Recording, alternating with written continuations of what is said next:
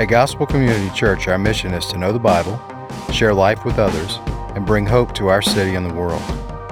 You're listening to the Gospel Community Church Sermons Podcast, where we go through books of the Bible, verse by verse and line by line, to hear the truth that God's Word has to encourage, discipline, and bless us in our daily lives.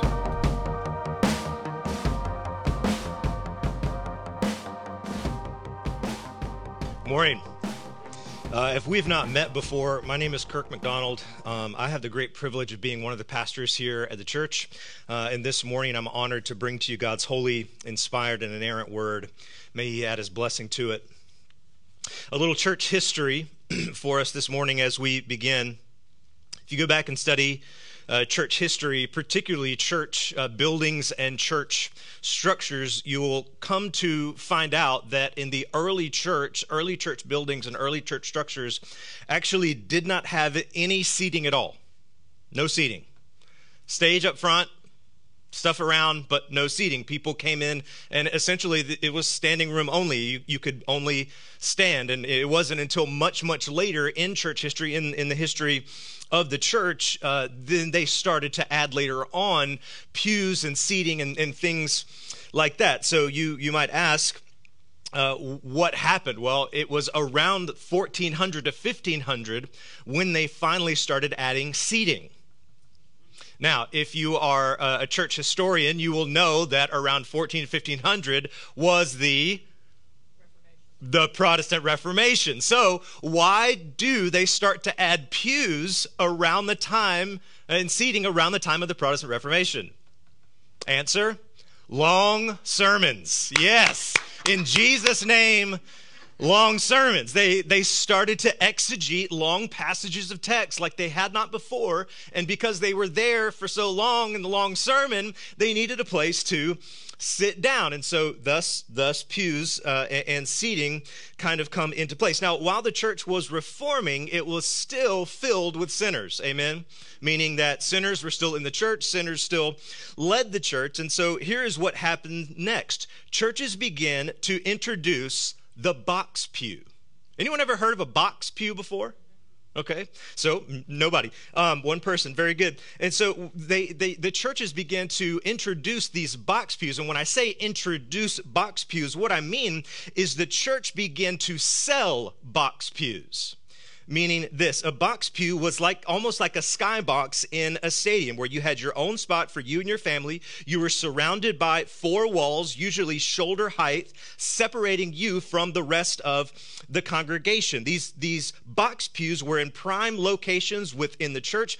Sometimes these box pews actually had their own exterior entrances. So you didn't have to go in the main door like all the common folk and sit in the free seating. No no no. You and your rich family bought your own box pew and you had you could like walk up a special sidewalk and come into the church and sit in your box pew with just you and your family. Some of those box pews even had fire you had your own fireplace in there for when it got too drafty. And, so these box pews would be would be sold. These box pews were almost like real estate in the sense that the owner so if you bought your own box pew for your family from the church um, it, it was essentially like real estate in the sense that you could sell it to somebody else or they could be passed passed down uh, to your children. Some churches did not even have open seating, it was all box pews. And so they essentially became closed churches because once all the box pews were sold to, other, to all the families, nobody else could come in.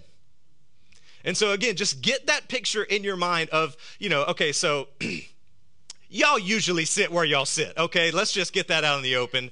Y'all usually sit where y'all so so but just imagine you have boxed in four walls around you with your own private door shoulder height walls literally dividing you from other people in the church. That that's what was going on as they begin to introduce uh, this type of seating. So, by God's grace, what the reformers hoped for was not only that the church would reform, but the church would continue reforming. So, eventually, uh, they took passages like our passage we'll be looking at today very seriously, and thus uh, the box pews begin to uh, fade away, and we really don't see them anymore. They're, they're preserved in like really, really old historic churches, but nine times out of ten, ten times out of ten, when you go into a church, you're not going to see box pews anymore. And as you know, today in the church, there actually is no more partiality because the prohibition of box pews has ended all divisions in the church and ushered in a state of unity. Y'all are laughing. Well, again, if, if you know your church history, as soon as we got rid of the box pews, you know what churches started doing? They started adding balconies. Why did churches add balconies? So that the people of color would have a place to sit because as soon as we got rid of that division, we decided we were going to divide on other lines as well. So it, it, wasn't just a we're rich and we can afford the nice box pews. After that got put away, we continued to add more divisions in the church so that, oh, the, the white folks sit here and the colored folk have to sit up in, in the balcony. This is why in 1816, a group of black people withdrew membership from St. George's Methodist Episcopal Church and started the African Methodist Methodist Episcopal Church because they were forced to sit in the balcony. Many other uh, denominations, predominantly black, began to pop up all over the place simply because they were not allowed, because some churches didn't build balconies and just wouldn't allow people of color in their service at all. But now, as you know, we have done away with slavery. We got rid of all the Jim Crow laws, and now there's no partiality in the church whatsoever. The civil rights movement has ushered in a new age of unity in the church, and there's no more partiality at all whatsoever. Sadly, people in the church insist on creating barriers and erecting walls, economic barriers, racial barriers, gender barriers, political barriers, you name it. Well, what do we do about divisions in the church? What do we do about partiality? What do we do with the fact that most people like to go to church with people who are like them? What do we do about that? Well, some have answered this way. Some have answered there is, there is no answer. It just is what it is people that look like each other and talk like each other and have the same political affiliations. And they're they're just going to congregate together and they're going to do their own church thing and we'll do our own church thing over here. And just when Jesus comes back he'll figure it all out for us. When Jesus comes back finally we'll, we'll all be together. But until then we, we just keep on going. Oh no no no church family. This is not this is not what the Lord has for us. If we're going to address divisions in the church we must begin with the power of our unity if we're going to begin to address the divisions, address partiality within the church, we have to begin with what we are united in. We have to acknowledge and see the power of our unity. And what is the power of our unity? Here's my one main point today. The power of Christian unity is in the glory of Jesus Christ. The, the, so, how powerful is the glory of Jesus? Well, it's really, really powerful. So, if our unity is based in Jesus' glory, then our unity, our Christian unity, should be unstoppable, and there should be no partiality, and there should be no divisions. If the power of Christian unity is in the glory of Jesus, how powerful is it? Well, it's super powerful. We are united in the glory of his death. It's sad that his death is because of us, but the good news is that it was for us. Amen. We, we, we are united in the glory of his perfect life. It is now been accredited to us, collectively us. We are united in the glory uh, of, of his righteousness, of his holiness, of his goodness. We are united in his resurrection, in that, that we were dead in our hearts and, and in our sin, but he has come and his resurrection has raised us up with him into newness of life. Romans 6 5 says this if we have been united, united with him in a death like his, we shall certainly be united with him in a resurrection like his. Now, if those things, if those things, the glory of Jesus stays at the forefront, then there is no room for partiality. It's only when the glory of Jesus is removed from its proper place that partiality comes in. So we have no need to play favorites and we do not need to divide on those type of issues as long as our eyes are on the glory of Jesus. When our eyes are on the glory, there's no room for partiality. It, it essentially kills partiality when our eyes are on the glory of Jesus. Now, today's text will confront us all. Today's text calls everyone out. It calls everybody, even the pastor, especially the pastor. It calls everybody out if you understand what James is getting at. The truth is, we like people who are like us. We like people who can advance us in some way. And now that is not intrinsically sinful, is it? It's not intrinsically sinful to like people that are like you, that, that are relatively the same age, same income, maybe same political affiliations, maybe have the same hobby. It's not, it's not a sin to like people who are like you. But every single person in this room, including the pastor, takes that one step further and essentially gives people who are like us or people who can advance us in our sinful hearts, we attribute or ascribe to them more value than we do somebody else. And so today in our text, we're going to see that. We're going to see this scenario play out to where some someone comes in the church and somebody else comes in the church and value is placed on one rather than the other. A greater degree of value. If you're taking notes, when we ascribe a higher value to someone rather than others, it betrays the unity we share in Christ. When you prioritize value, when you place value on this person or that person because of this thing or that thing, instead of realizing that we are all deeply valued by God Himself, and therefore we should value others the exact same way that God values them, when you see that truth, then that kills partiality. It's only when we take our eyes off the glory that we let partiality come in. So James has been talking about what true religion looks like. If you if you know again church history, you'll know that uh, chapter divisions and verse divisions actually don't come into the Bible till much later. So as James is writing, he's not thinking end of chapter one. Shh, chapter 2 right he's he's writing a letter he's writing a letter and so there is a, a flow of thought that's going through this letter and so in verses 26 and 27 of chapter 1, he was giving us those three tests, the tests of true religion. Do you remember them?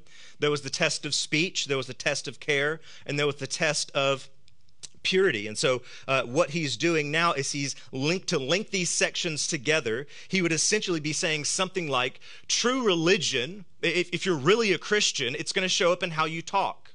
If you're really a Christian, it's going to show up in how you care for people. If you're really a Christian, it's going to show up in your purity. And then connecting now to chapter two, if you're really a Christian, it's going to show up in how you value people. It's, if you're really a Christian, it's going to show up in how you treat people.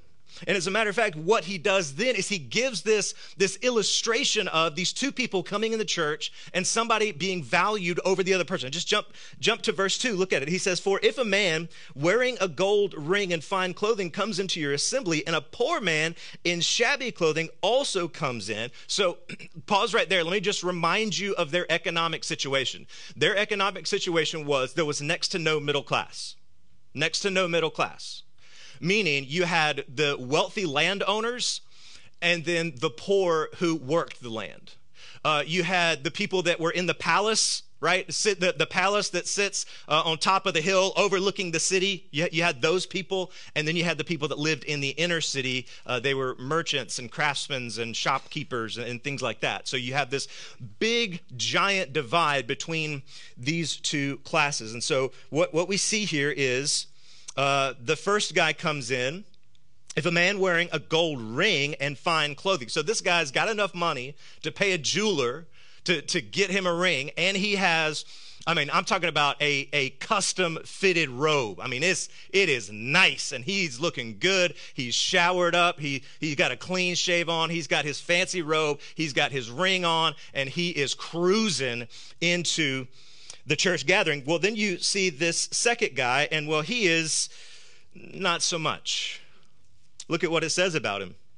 And if a poor man in shabby clothing, if you'll let your eyes jump over to chapter 1, verse uh, 21, chapter 1, verse 21, what it, what it says here is that therefore put away all filthiness and rampant wickedness. That word filthiness is the exact same word in the Greek as he describes the shabby clothing. Okay, so filthiness, describing sin in, in, in 21, is the same word here, shabby.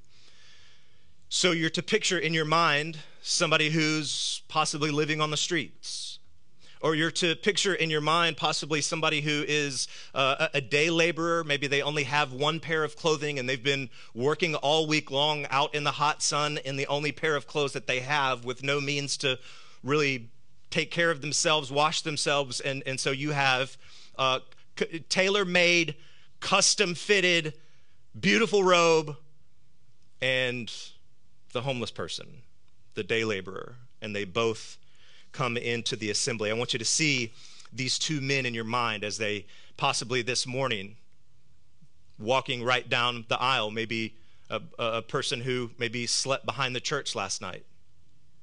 Picture in your mind somebody coming in in a, a really, really nice suit, and those two people come in. What happens in your heart as you see them, as you think about them? Verse 3 And if you pay attention to the one who wears fine clothing, okay, again, is it is it wrong to like people who are like you? Or, or maybe is it wrong to like people who could possibly advance you in your career? No, it's not. But look at what is happening. And if you pay attention to the one who wears the fine clothing and say, You sit here in a good place, while you say to the poor man, You stand over there, or sit down at my feet. Here, look, look, here's what's happening. We're assuming that these two men have both recently been converted and are coming to church. That's, that's the assumption where James doesn't tell us that, but we're making that assumption from the text because they're coming into a Christian gathering on a Sunday morning. We're assuming that they're converted, but they're new because they don't know where to sit, right? They're, they're, they're trying to figure it out.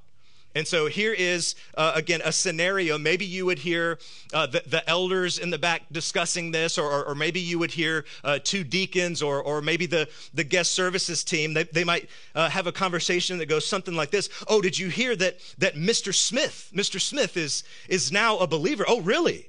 The, the same Mr. Smith that owns all the camel dealerships? Oh, yes, him. Oh, very nice. I, I hope that he will he will come. Oh, here he is coming in the back door now. Quick, get him a good spot. Get him a good spot. Oh, who's that guy behind him? Oh, I don't know, but make sure he sits away from the members, especially the, the tithing members. Make sure he sits in the back. And as long as he doesn't disturb anyone, we might think about letting him stay. That's that's the scenario. That's the that's the interchange that's happening. And that type of thing happens in churches all the time. I come from a church background. Um, I, have literally seen church members arguing over seating. Uh, you know, th- th- this is this is where we sit every Sunday, and you know that. You know, so I, have been there. I've seen that. Maybe maybe some of y'all have have seen that uh, as well. But the thing that I've seen the most wasn't necessarily a conversation like the one that I just played out. It wasn't like, oh, this guy's rich, let's sit him up front. But here's what I've seen time and time again happen in churches. A guy comes in and he's an accountant, or maybe he's an entrepreneur. And the church is really excited to have this guy. And so, because he's there and he's very successful in business, well, obviously, then he should be the head of the deacon board. Oh, he's he's great with Excel spreadsheets and the books. Let, let's put him in charge. Let's give him authority. Let's let's let him go without any account of his spiritual life. It's just he's talented, he's smart. So let's just get him in the position so that he can lead the church without considering does this guy know his Bible? Does he know the gospel? Does he love his wife? Is he raising his children? Do we know anything about him other than that he's successful? No, he's successful. Let's put him in position. How many times have we seen that play out in churches again and again and again? And what ends up happening is that person, though they are talented in business, though they might be a great entrepreneur, do not have the spiritual integrity that they need in order to lead. And so they're given value over someone else, if you're taking notes. The church puts itself in great danger when it gives people value and authority based on external and worldly standards church after church after church has been destroyed. Church after church after church has been torn apart because the handsome businessman, because the skilled entrepreneur. Uh, you see, it's not just with artists. I mean, that, that's, that's clear. That happens all the time, right? Somebody musically talented comes into the church and, oh, they can play, they can sing, let's just get them up on stage. But it also happens with finance. It also happens with business. It also happens uh, in that same way. Now, James gives his judgment on this type of behavior, and he does it with uh, essentially rhetorical questions, assuming the answer is yes. Look at look at verse four. There's two kind of thoughts or questions there. Have you not then made distinctions among yourselves?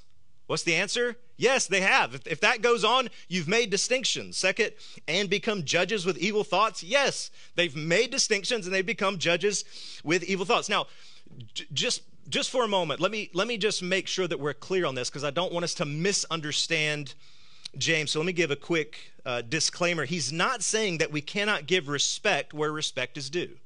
So he's saying there should not be partiality but he's not saying we can't give respect where respect is due, meaning this.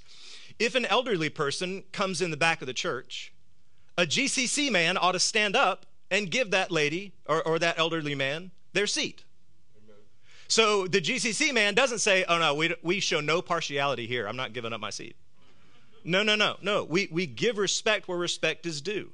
We, we, we respect government officials. We, we respect those in armed services, first responders. We, we show honor, respect to those people, but that does not mean uh, that there is partiality. He says, Have you not made distinctions? So, what type of distinctions? What's happening here is they have sinfully made distinctions. Though they are united in Christ, though they are one in Jesus, though they share the same spirit, though their Father is the one true God, they are now a part of the same family, sharing the same spiritual gifts, united as one.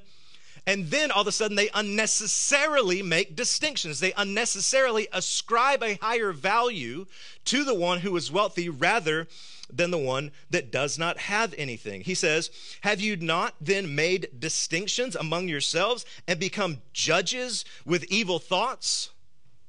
Now, church family, is it wrong to judge others? Ooh. is it? Maybe. Maybe. It depends right? That there are so so we know that uh, jesus says uh, do not judge because when you judge you're going to be judged by that same standard. But in the same way the apostle paul says the spiritual person judges all things even the deep things of god 1 corinthians 2. So here we are given the context of their judgment. The judgment is not spiritual and righteous, it is evil. Why? Because they did not place value on others like God Himself places value. They did not appraise the other person as God would appraise them. You're taking notes. When we do not value others the way God values them, it is sin. It's sin to not value others the way God values them. So when you find somebody that's that's like you, that you know maybe can advance you, that uh, you know maybe you identify with them, you're comfortable with their personality, and you begin to place a higher value on that person, that sin. that sin. That's what that's what is saying. Here, what's happening is they're placing this higher value on on this man because he is he is wealthy. And uh, again, isn't that exactly what these prosperity teachers teach? That monetary wealth is a sign of the favor of God. And so, because the wealthy man comes in, oh, God must just bless him and love him, and we should all surround him because, you know, God's, God's blessing him, obviously, because he's got money. When we don't realize that just because you have money is not always a sign of blessing, it could be a sign of God's judgment. Because what could be happening is money could be your idol, and God could say, Fine, have your idol. And so it's not a sign of blessing, it is a sign of the judgment of God. Verse 5, he says this Listen, my brothers. Has not God chosen those who are poor in the world? Jesus identifies himself with the poor, does he not? Time and time again, all throughout the scriptures. Second Corinthians 8 9 says this For you know the grace of our Lord Jesus Christ, that though he was rich, yet for your sake he became poor, so that by his poverty you might become rich. God does not show partiality here. So, what is it that we are united in? Do you see what he's saying here? Listen, my brothers, verse 5 again, look at it. Has not God chosen those who are poor in the world, meaning chosen for salvation, meaning God has decided to place his love on them because God values them? Which he has promised to those who love him to be rich in faith and heirs of the kingdom. Do you understand what this is saying? Do you understand how ridiculous partiality is when you realize how rich we all are and that we all share in those riches, that these riches, the riches of the kingdom, belongs to all of us. So it doesn't matter if you got a full bank account, low bank account, no bank account. We are all partakers in the kingdom equally. And so he's he's saying that this type of thing is just ridiculous. Again, if you're taking notes, it becomes really silly to show partiality to the rich of this world when all believers are insanely rich and share that same wealth. We share the wealth of the kingdom. D- do you know how much wealth is in the kingdom? I don't think we really understand fully what that means. Now, here's what he says Listen, my beloved brothers, has not God chosen those who are poor in the world to be rich in faith and heirs of the kingdom, which he has promised to those who love him. Meaning this when a poor person comes to saving faith, it is because God first loved them, it is because God values them. Now, here is uh, an important side note to just kind of get into your into your minds. James here is giving an illustration centering on economic standing. He, he's saying, you, you see this? Here's the rich man. Everybody's giving him greater value than the poor man. You shouldn't do that. We're, we're all partakers in the kingdom. But in the same way, listen to uh, the Apostle Paul as he gives this same instruction to not show partiality but instead of economic standing, the Apostle Paul will do the same thing concerning race or ethnicity. Look at Romans 2 9 through 11. He says this There will be tribulation and distress for every human being who does evil, the Jew first and also the Greek, but glory and honor and peace for everyone who does good, the Jew first and also the Greek. For God shows no partiality, meaning God doesn't show partiality uh, distinction between um, Jewish folk and Gentile folk. There's no partiality in God. God values both of them equally. And so, should we, or listen to the way uh, Peter said it when he was preaching. Acts 10 34 says this So Peter opened his mouth and said, Truly, I understand that God shows no partiality, but in what? Every nation or in every nationality or in every ethnicity, you could say. But in every nation, anyone who fears him and does what is right and acceptable to him.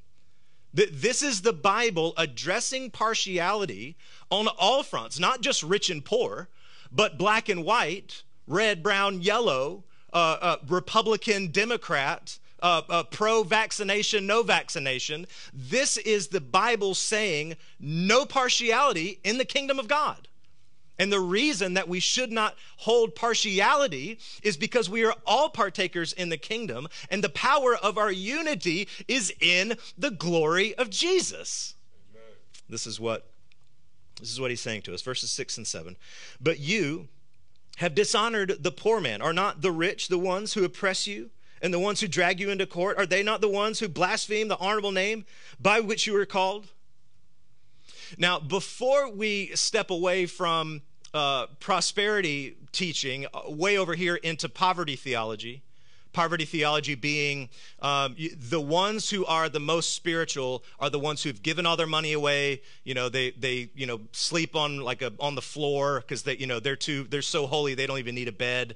And you know they Okay, so so no to prosperity theology and no to poverty theology. Okay, um, so as you read this, you might think, well, James doesn't like rich people at all. Uh, but you have to understand the context of, of what's happening here. He, he would never say uh, that all rich people are bad. As a matter of fact, uh, Jesus himself called Levi the tax collector who was wealthy to come and follow him. In addition, there was uh, the, the rich man who allowed Jesus to borrow his tomb. That would be Joseph of Arimathea. So the Bible is not altogether against wealth or against rich people. It just seems that in this particular context, you had a, a church that was uh, didn't have a lot of financial means, and there were wealthy people that were taking them to court and, and, and suing them. Uh, again, the idea he means, for the most part, people with wealth find that they have no need for God because they can provide for themselves. This is a warning here that we need to, to look at. Meaning, this having a lot of money makes you feel like you're owed a lot, and so you have the funds to take people to court to get what you think you're owed. And so he's saying that we should beware of this. Again, please, church family, do not give yourself an escape hatch here. Realize where you are financially in the grand scheme of things realize that you are in the upper elite, the upper echelon of financial income in the world. And so when, when we read a text like this, we need to be very careful not to say, yeah, those are rich people. Because we're the rich ones. We're the rich ones. We need to take this very seriously. Now, I wonder if anyone in the room is thinking that I forgot about verse 1 or if you didn't even realize that I skipped over verse 1 altogether. Maybe that's the majority of you. Verse 1 becomes the key to this whole text. Verse 1 essentially unlocks the whole rest of the, the illustration and unlocks the whole idea of where their unity comes from so that there won't be any partiality. Look back at verse 1. It says this My brothers, show no partiality. That's how this whole section begins with this command that you should not show partiality, meaning you should not ascribe a higher value to someone rather than someone else based on worldly and exterior standards, is what he is saying. Now he says, My brothers, back in verse 1, show no partiality as you hold the faith in our Lord Jesus Christ. What does that mean? We would say it like this we would say, show no partiality as you live out the Christian life. That, that's how we would say it. Maybe James would say, because he was just talking about true religion, maybe maybe he would say, show no partiality as you walk in true religion, or show no partiality as you live out the Christian faith, as you hold the faith in our Lord Jesus Christ. Look at what he calls him. This title that he ascribes to him this is, look, this is not just a, a throwaway title. This is deeply important and the very center of his argument for there to be no partiality. He calls him the Lord of glory. The Lord, show no partiality as you walk in your Christian faith because he is the Lord of glory.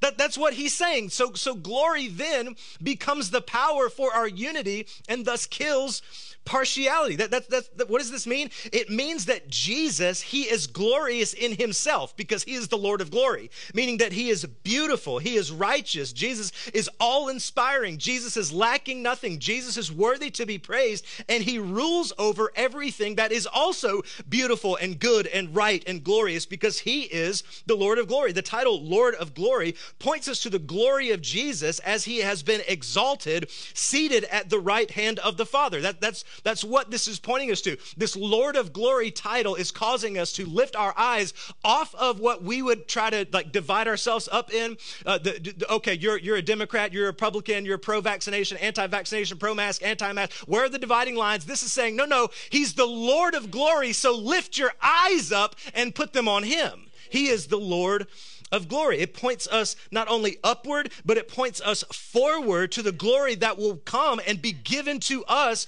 when he returns. So instead of figuring out where are the dividing lines, who are the people that are like me, how can I place more value on this person than this person, instead of drawing up and cutting up these dividing lines, we are to look upward at the glory of where he is, and we're to look forward to the glory that will come. And when we do that, church family, that's how we get rid of divisions in the church if you're taking notes, when Jesus' glory is preeminent, there is no grounds for partiality. It's only when the glory of Jesus ceases to be preeminent. It's only when the glory of Jesus is not the center focus. When there's other things that we're trying to focus on, when there's other places that we're looking to, when there's other things that we're trying to bring into the church, that's when divisions happen. That's when partiality takes place. But as long as the glory of Jesus is preeminent, there won't be partiality. There won't be partiality. I really, really, really want you to see this. I want you to, I want you to get this idea of Jesus' glory. So let me ask this question How does faith in the Lord of glory turn us into impartial people? Okay, let me ask that question again. I want you to think about this with me deeply. Are you all with me this morning? How does faith in the Lord of glory, because that's what he just said, again, verse 1, just, just look back over it. How does faith in the Lord of glory turn us into impartial people? Well, what is at the center of Jesus' glory? So we looked up, we looked forward, but at the very heart, the very center of Jesus' glory, is his vicarious and substitutionary death and his victorious resurrection. That's the very center of, of Jesus' glory. If you're taking notes, when the gospel is at the center, it kills partiality because we see that the price paid for all was Jesus' blood, so we all share the same value. Don't you see how his glory becomes the power for our unity? Because when Jesus goes to the cross, it is his precious, his priceless blood that is shed. And that precious and priceless blood that is shed pays the price for us all for all of it. Not more for this person or more for that person more for this person because they're rich or more for this person because they're white or more for this person because they live on this side of town or more for this person because they're on this pub, you know, uh, uh, political party. It is the same price paid for us all. Therefore we all have the same intrinsic value. It's his glory. It's his glory that is the power for our our unity. So, the way to eradicate partiality, the way to eradicate partiality in your heart is not to muster up love on your own. We're, we're all, again, we're all prone to like people who are like us. So, if you're saying, okay, I want to obey this text, I don't want to be partial, I, I want to like people who are not like me. I, I want to, so, so I've just, I've got to, oh, I've got to muster up love to like this person. Well, that's, that's absolutely not it at all. The way to eradicate partiality in your heart is not to muster up love on your own, it is to focus on the love that Christ has shown you in the cross and the love that Christ has for that other person. Right? It's, oh my, I, I am shocked that Jesus loves me. Are you shocked that Jesus loves? Because I know me. So I'm super shocked that Jesus loves me, and you should be shocked that Jesus loves you. And so there, there's a sense that we can focus on I, I can't believe that he shed like he thought I was valuable enough to shed his precious blood for me. And this other person who I have nothing in common with, I don't agree with on hardly anything at all. They don't look like me. I don't know their backstory. I don't, I, this person is so different from me. But Jesus has shed his precious blood for that person too. Therefore, no partiality. This is what he is driving us to. So the question is not church family, are we showing partiality? That's not the question. Again, don't give yourself an escape hatch on this deal. The question is not, are we showing partiality? The question is, who are we showing partiality to? The question is, who are we placing a higher value on? What type of, of person are you placing a higher value on? If we're getting right down to asking some really difficult questions, you, you might ask, do black people make me feel uncomfortable?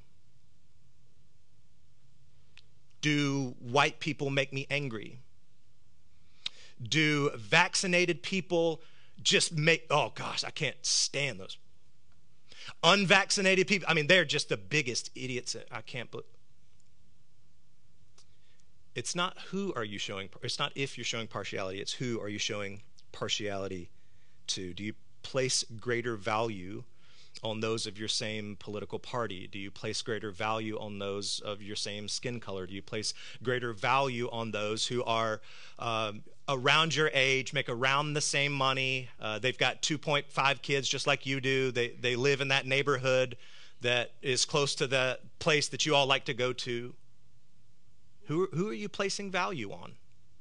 And is it equal value across the board. I pray that today would be a day of collective repentance. That we would pray, oh God, forgive us for not valuing people the way that you do. May that be our prayer today that we would get honest with ourselves and really search our heart and see that the reality is we do place higher value on some than others. That is sin that we need to repent of, that we need to confess. Church family, one day we will all sit at the table. One day. One day we will all sit at the table. I'm referring to the marriage supper of the Lamb. That table. Yeah. When Jesus returns and we're all sitting, feasting at the table with him no matter what side of the aisle you come from, no matter what background you have, no matter what skin color you have, we will, we will all be seated at the table. And, church family, make no mistake, there will not be uniformity in the kingdom of God. We're, it's not going to be a bunch of white people, okay?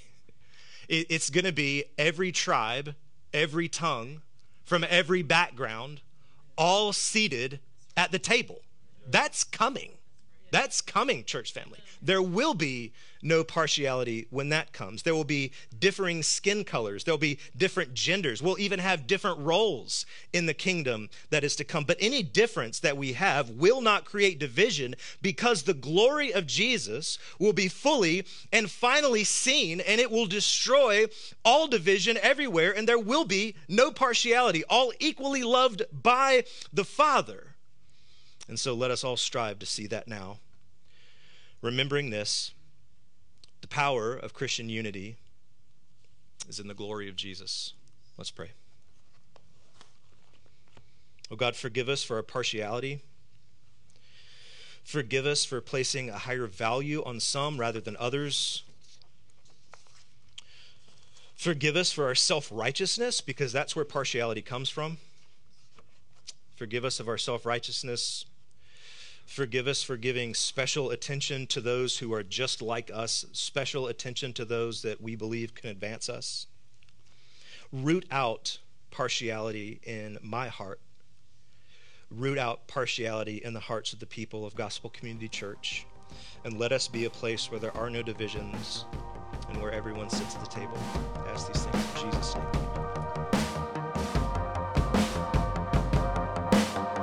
Thanks for listening. Feel free to share the contents of this podcast, but please do not alter it in any way without permission.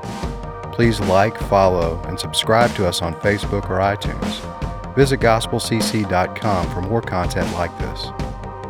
At Gospel Community Church, our mission is to know the Bible, share life with others, and bring hope to our city and the world. Thanks again and have a blessed day.